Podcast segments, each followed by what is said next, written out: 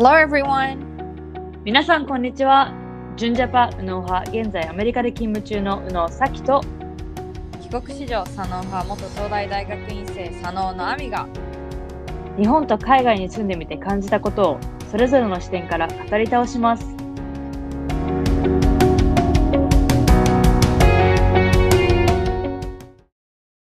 皆さん、こんにちは。もう夏も終わりかけていますが、皆さん夏休みは取りましたか？コロナの件数が増えているので、遠出の旅行や交通手段を使うなどできることが限られてきます。ほとんどの人が家で夏休みを過ごしたり、まあ、都内や家の近くのホテルなどで過ごす、いわゆるステイケーションの方が多いのではないのかと思うんですけれども、本日は様々なステイケーションの方法を皆様に紹介し、充実した休みをしっかりと送っていただきたいと思います。はい、えっと、まず最初に、結構あの、私がアメリカにいて感じるのは、日本人とアメリカ人のバケーションの過ごし方の違いが、うん。あの、感じていて、で、まあ、私は日本で育ったので、バケーションというか、夏休みといえば、まあ、2泊3日とかで、海外とか、まあ、都内にい、都内じゃなくて国内に行ったとしても、結構、スケジュールみっちりで、ここの観光名所回って、あそこのご飯を食べて、みたいな、もうスケジュールががっつりしてるような旅行が多かったんですけれども、結構アメリカで過ごすと、もうゆっくり本当に、何、レスト、バケーションイコールゆっくりと過ごす、しっかりと、あの、バケーション中に体を休める人が多いかなと思うんですけれども、アミさんもそう思いますか？いや、まさにすごいそれは思います。でも、やっぱり、なんかこう、日本人にとっては限られた休みだから、そのうん。もう、できることは全てやりたいとか、まあめったに行かない場所にこう旅行に行くから、もうそこで有名なご飯とか、あの、まあそれこそ観光名所とか、有名なカフェとかスイーツとか、なんか本当に、なんていうの、全部巡りたいみたいなうんところはあると思そうね。で、まあ今アメリカ人はゆっくり過ごすって言ったんですけれども、でもヨーロッパ人に比べるとアメリカ人ってかなり仕事も働くし、休みも取らない方なんですよ。で、うん私、ヨーロッパの人とも働いていて、もうね、みんな、ど、どのチームの人たちも、もうなんかロテ、ローテーションで2週間ずつとか、あの、うん annual leave でいなくなるの。う。で、しかも しかも事前にこの一緒にさ、このキャンペーンとかプロジェクトを働いてて、9月1日に例えばローンチするってなったらさ、言うじゃん、私に。うん。あの、一緒に働いてるんだから。なのに、もうメール送ったらそれの、この自動返信で、もう annual leave でいなくて、8月31日に帰ってきますみたいな感じで。えー、ねみたいな。そう、だからなんか、他のヨーロッパのチームの人に誰か、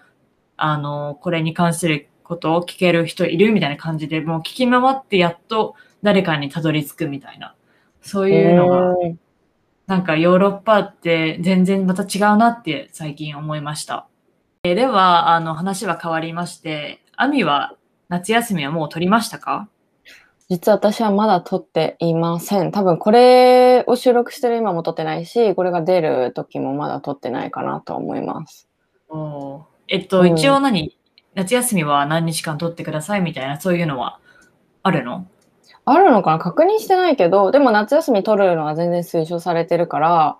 あの、取ろうとは思うんだけど、まあ、8月は、こう、まあ、取ってないよね。で、9月になってからちょっと取ろうかなっていうのは自分の中でプランしてて、で、もう本当にコロナがすごく流行るというか、大変になる前から、9月ぐらいにあの沖縄に行きたいなっていうのをすごい思ってて、で、一応、まだチケットとかは取ってないんだけど、まあ、その予定としては入れていて、で、まあ、そのチケット取るのはちょっと直前になって様子を見てからにしようかなっていうふうに思ってるんだけど、やっぱり、まあ今すごく増えてるし、沖縄は沖縄でその緊急事態宣言出してるから、えっ、と、うんまあ行けるかわからないっていうか、まあ多分行けなさそうっていうのが正直なところです。なのでそうなると本当に多分都内とか、まあ私都内在住なので、都内で過ごしたりとかっていうのが、夏休みの過ごし方になるのかなっていうのをすごい今か思っています。なるほど。うん。うんまあ、私の会社も一応 unlimited vacation で、うん。まあ、無制限に取れる、まあ、スタートアップならではのえー。制度なんですけれども、なので、あの、結構この通年ならばみんな取りまくってるの、夏休みとか。うん、やっぱりさ、子供いる人とかは夏休みどっか連れてかなきゃいけないし、しかもこっち3ヶ月とか休みだから。で、うん。あの、普通に若い子たちもいろんなところ行ったりしてるんだけど、さすがにやっぱ行けるところも限られるので、あんまり取ってる人は、まあ1週間単位で取ってる人はいるけど、そう、あの、通年よりは人数が少ないかなって思うんですが、まあ私も実は来週の週末から、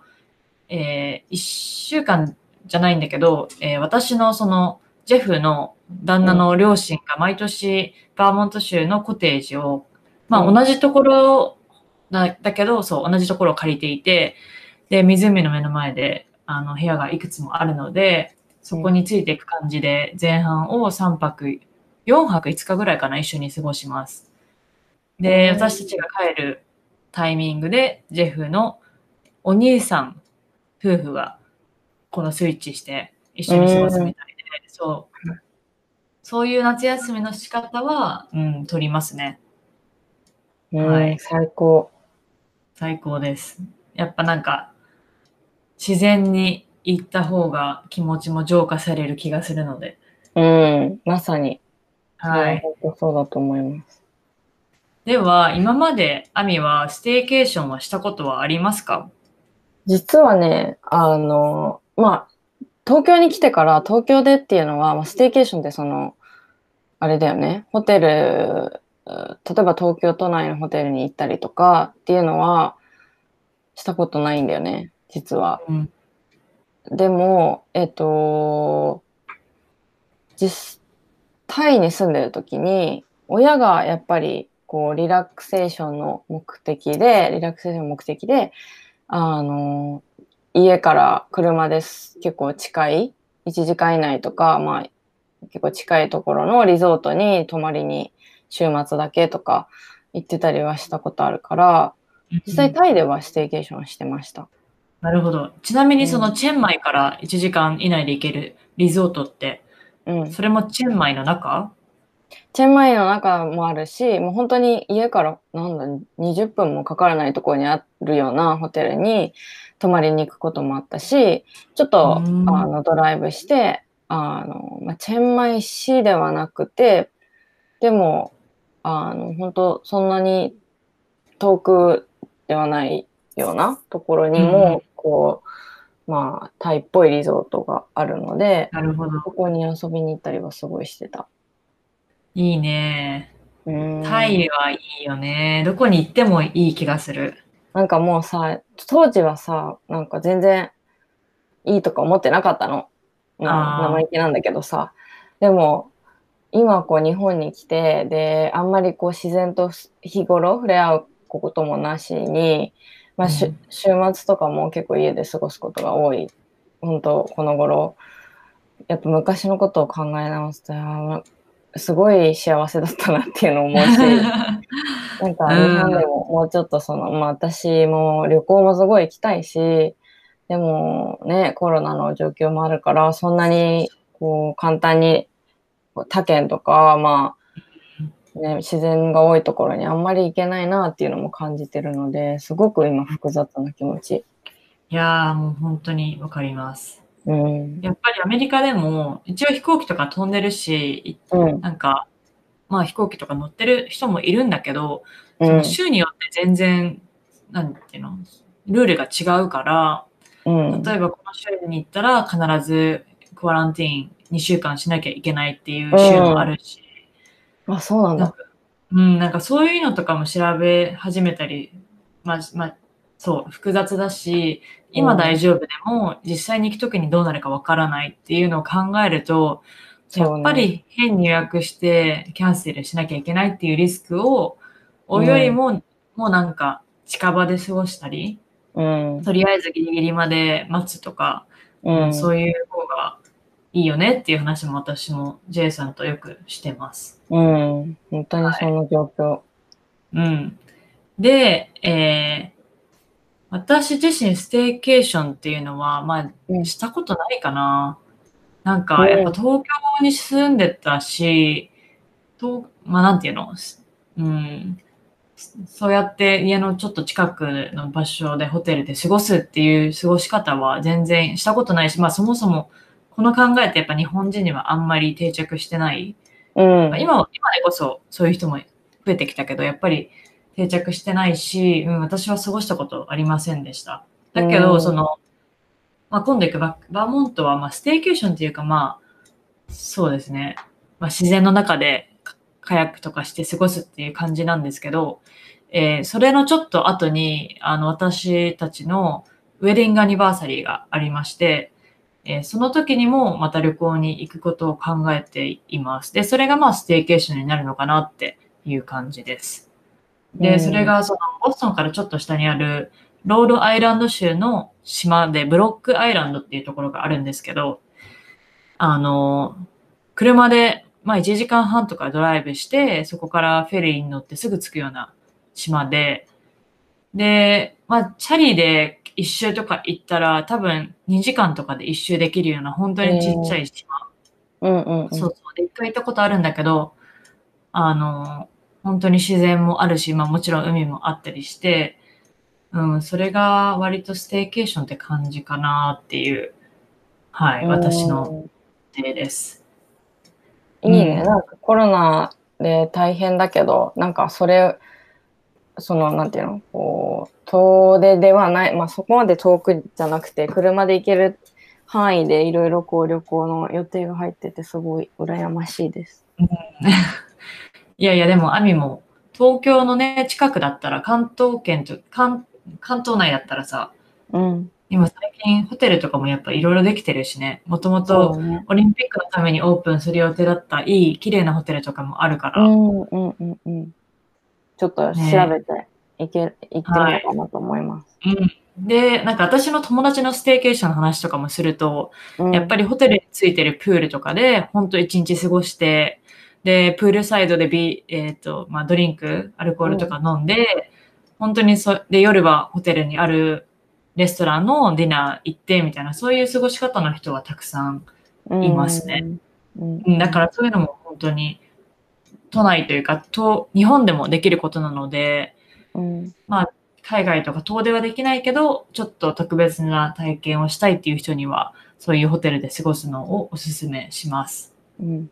はい。でも、やっぱホテルではなくって家で過ごしたいっていう人も中にはいると思うんですよ。うんなので、今日はちょっと、あの、家でどうやって特別な時間を過ごすかっていう方法を、ちょっといくつか、あの、見つけたので、それを話しつつ、私たちも、あの、やっぱコロナの間で家で過ごすことが多かったので、実際に私たちがこうやって過ごしていましたみたいな、えーことも話していけたらなと思います。はい。で、はい。で、まずなんか最初にこの夏休みとか、その休みに入る前に家を掃除しとくことで、休みを快適に始められるような準備を整えられますみたいなことを書いてあって、うんで、私は結構休みが始まってから掃除とかするタイプだったから、なんかこれはこれですごいいい考え方だなと思って、もう休みの時は本当にリラックスして何もしないっていうような状況を事前に作っておくことは大切だなと思いました。うん。うん。で、まあ、あの、その夏休み、家でのステーケーションの過ごし方の、まず第一つ目が、完全にオフライン。デジタルデトックス。で、まあ、これはね、そう、大切。まあ、結構さ、ここでも話してきたことだと思うけど、やっぱり、どうしてもさ、見ちゃうじゃん。パソコンも、うん。iPad も、携帯もあるし、みたいな。うん。だけどやっぱり本当に休みですみたいなことをみんなに伝えて、何も、もうインスタとかも見ないみたいな、そういう時間も大切だなと思います。本当になんか多分もうスマホが出てきてからブルーライトを浴びない日はないっていうぐらい、うん。スマホを常に見てしまうっていうのは、まあ今現代人のすごい、多分ほとんどの人がそうだと思うんだけど、うん。ち。ょっとね、たまにはデトデジタルデトックスして、本当に完全に離れるっていう日を作った方が絶対いいよね。体のためにもそうだし、多分マインドフル、なんていうの、こうメンタル的にもそっちの方がいいと思う。すごい思本当にその通り。で私もあのこれから過ごすバケーション、特にバーモントなんかは本当その自然の中だから、う。うん。で、まあ両親とも一緒だし、なので完全にデジタルデトックスはしたい、する予定です。うん。いや、それがいいと思うん。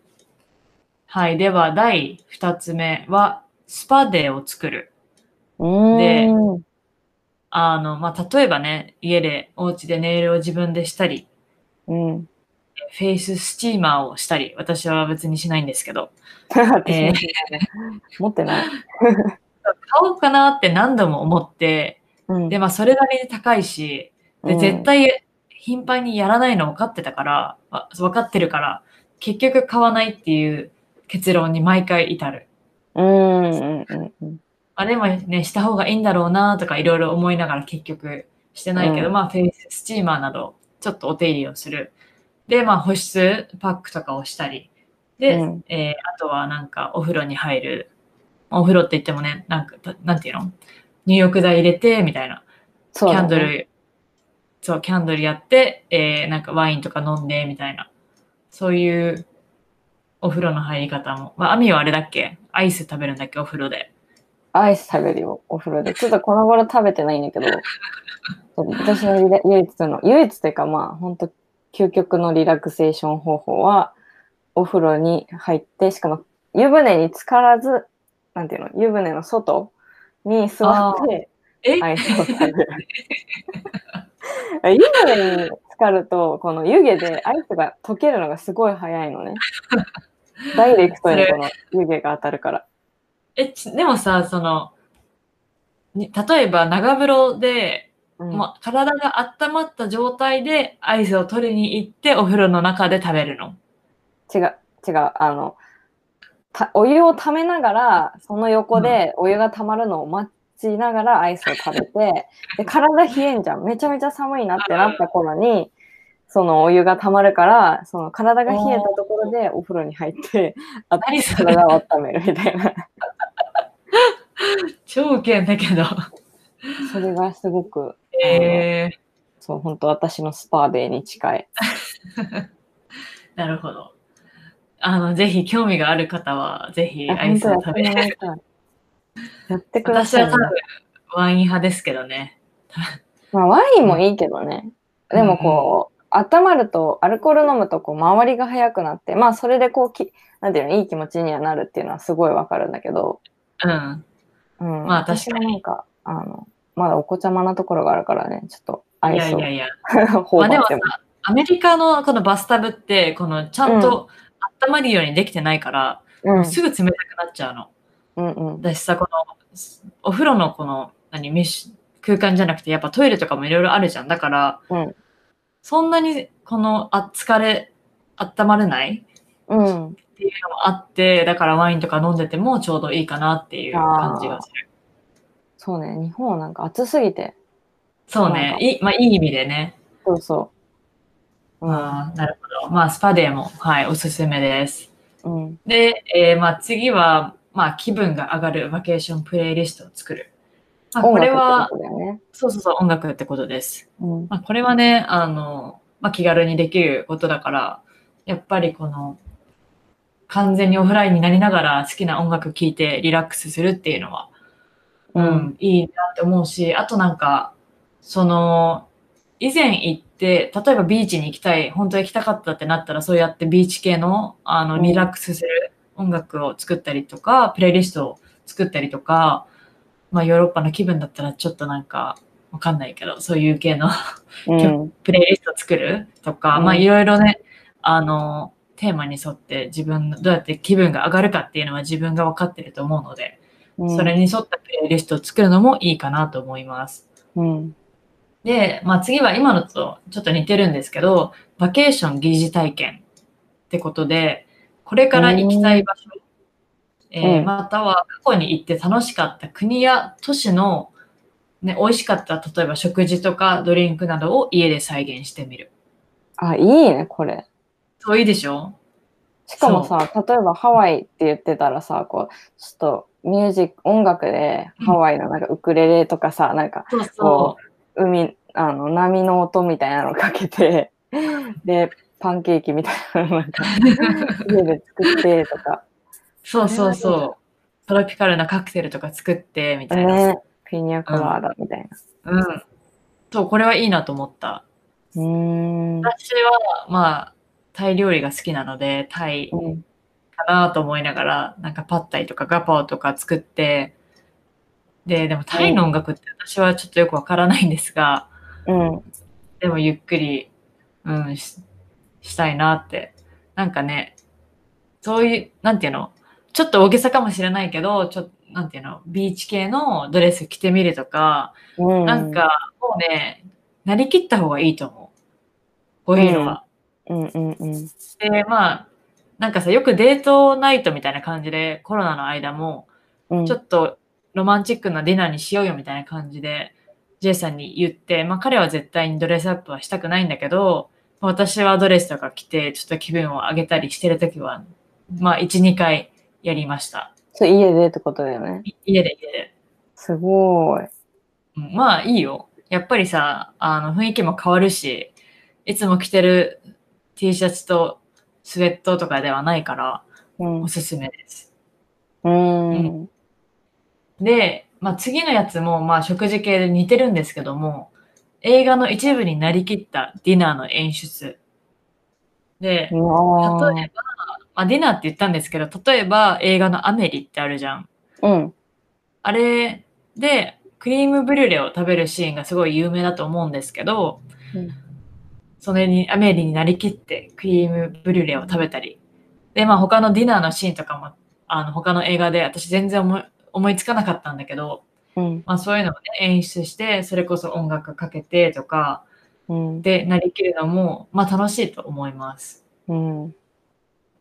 で、まあ、自分で作るのが嫌な人は、デリバリーで豪華な食事うん。をオーダーする。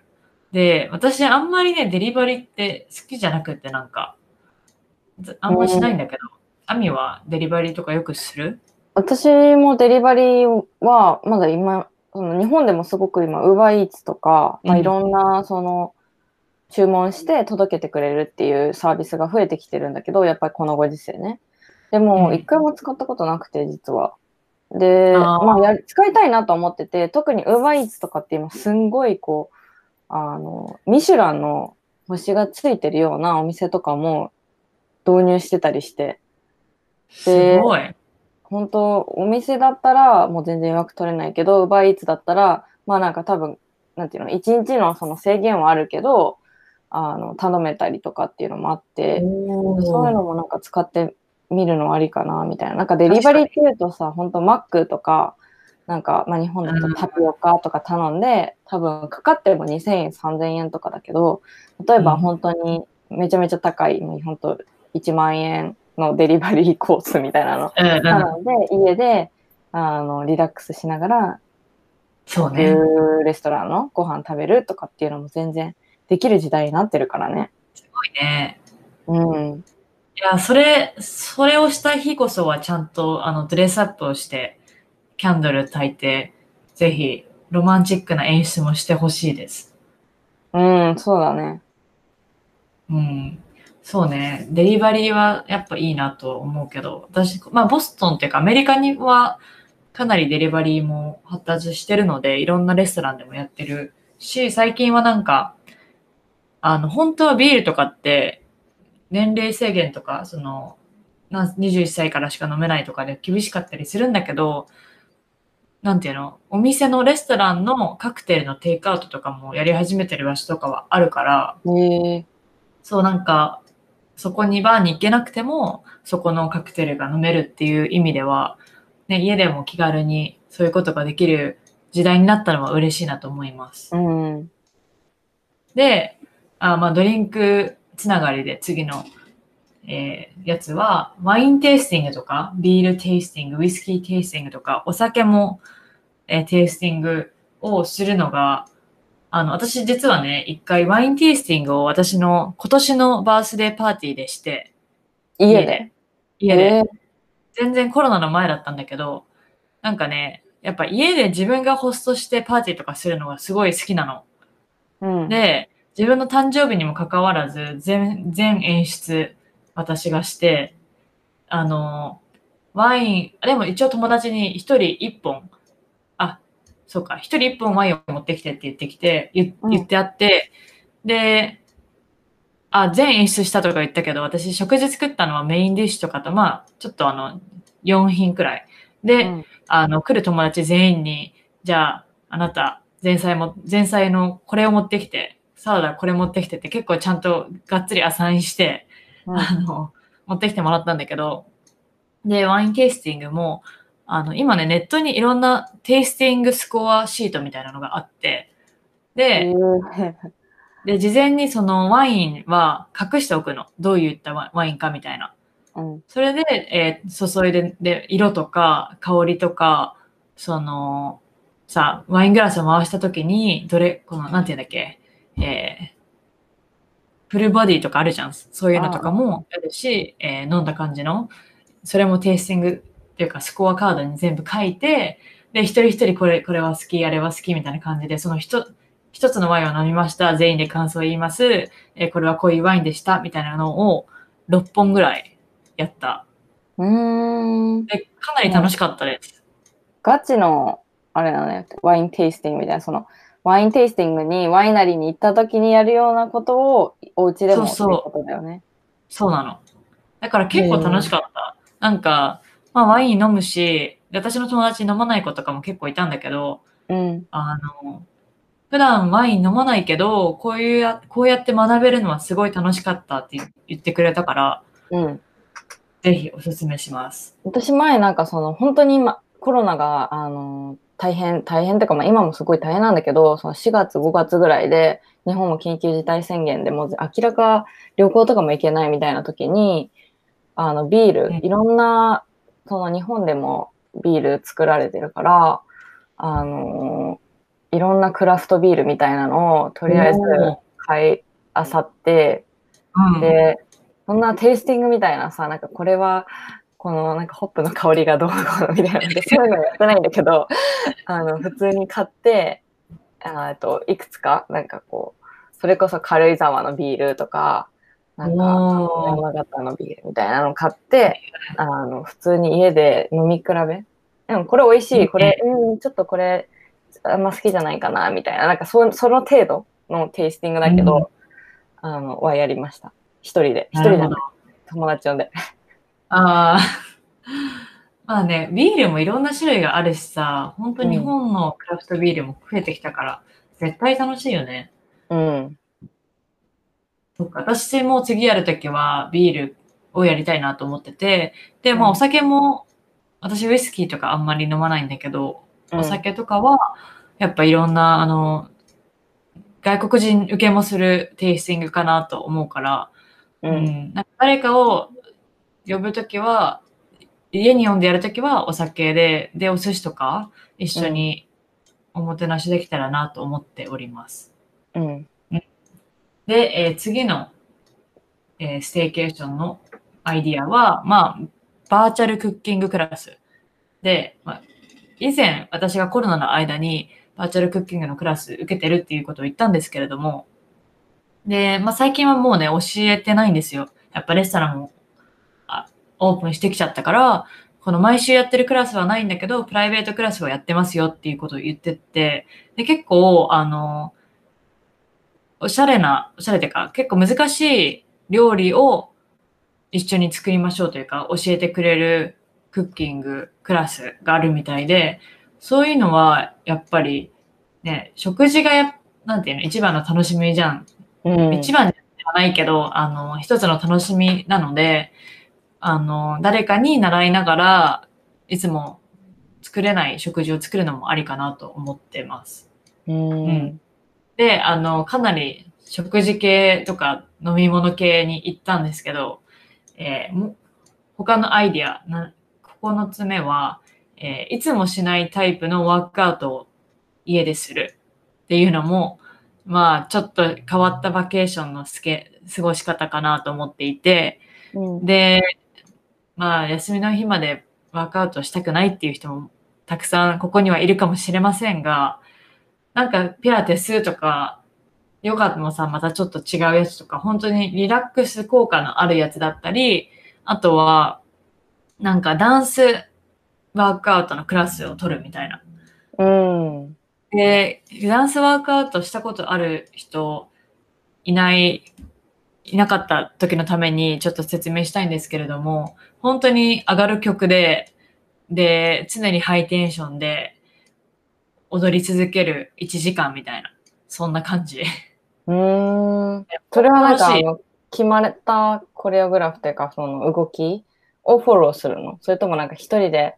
わーみたいな感じで、こう、あのい、や、えっと、決まったコレオグラフィーというかあって、でも本当に簡単で、うん。あの、んなんていうの？ちょっと手の振り付けとかも、なんか右、左、上、上みたいな感じでそれをしながら前に、えー前進、うん。4歩前行って、4歩後ろに行ってみたいな、そういう本当に簡単なやつを何度もやるから、あの、何度もやるうちに分かってくるし、うんで、あの、やっぱ誰も見てないじゃん、家でやってるとなると。だから、うん別に間違ってても気にしないし、うん。ストレス発散になるからおすすめ。うん。うん。はい。です。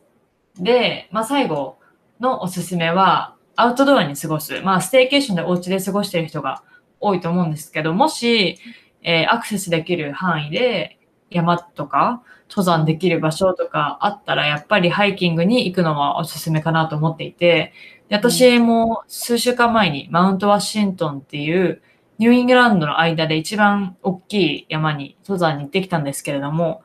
やっぱ山の中はそれだけ大きい山だと別に周りに人もいないから、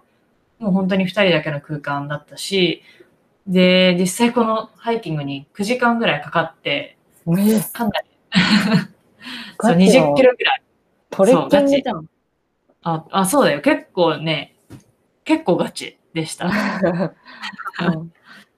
まあ、そこまでしなくてもいいんですけど、はい、あの、軽いハイキングとかも、であの、行くことはおすすめしします。うん、私も、あの、キャンプとか大好きで、あのついこの間も行ってきました。おうで本当、まあ、感染対策をすごくやあのしっかりやって、やっぱキャンプとかにも挑まなきゃいけないなっていうのはすごく今感じてるけども、でもやっぱり自然の中で過ごしたりとか、まあデジタルデトックスとはいえど、やっぱりそのキャンプの様子をこう写真撮りたかったりとかさ、出てきたご飯、作ったご飯の写真を撮りたかったりするので、あの、常にスマホを手に持ってるような感じだったけども、でもそれでもこう、やっぱり自然の中で過ごして、本当にやることもほぼほぼないから、リラックスする以外。やっぱそういう時間を過ごすのはすごく重要だよなって、また、なんかこの前、再確認しました。私もキャンプは1回か2回ぐらいこの夏に行って、まあでも本当に近場の家、あの車で1時間とかの場所だけど、でもそ,、それくらい近くても、やっぱキャンプっていう非日常を味わうのはいいよね。うん。なんか、やっぱ焚き火の火の匂いとかさ、うん。そういうのは、うん、やっぱいいなと思いました。はい。うんでは、あの、本日はステーケーションについて話しましたが、皆さん何かいいヒントになりなりましたか、えーこれから夏休みを過ごす人や、夏休みが終わったけど、家の、家で、あの、コロナの間過ごす人も、いくつかね、いろいろなアイディアをし話したので、ぜひ参考にしていただければと思います。はい、えー質問がある方は私たちにぜひ連絡お願いします。メールアドレスはコンタクト .unosano.gmail.com です。私たちの SNS のフォローもお願いします。もし共感する役に立ったと思う方は、Spotify や Apple のポッドキャストでのフォローや私たちへのレビューを書いてください。See you next week! Bye.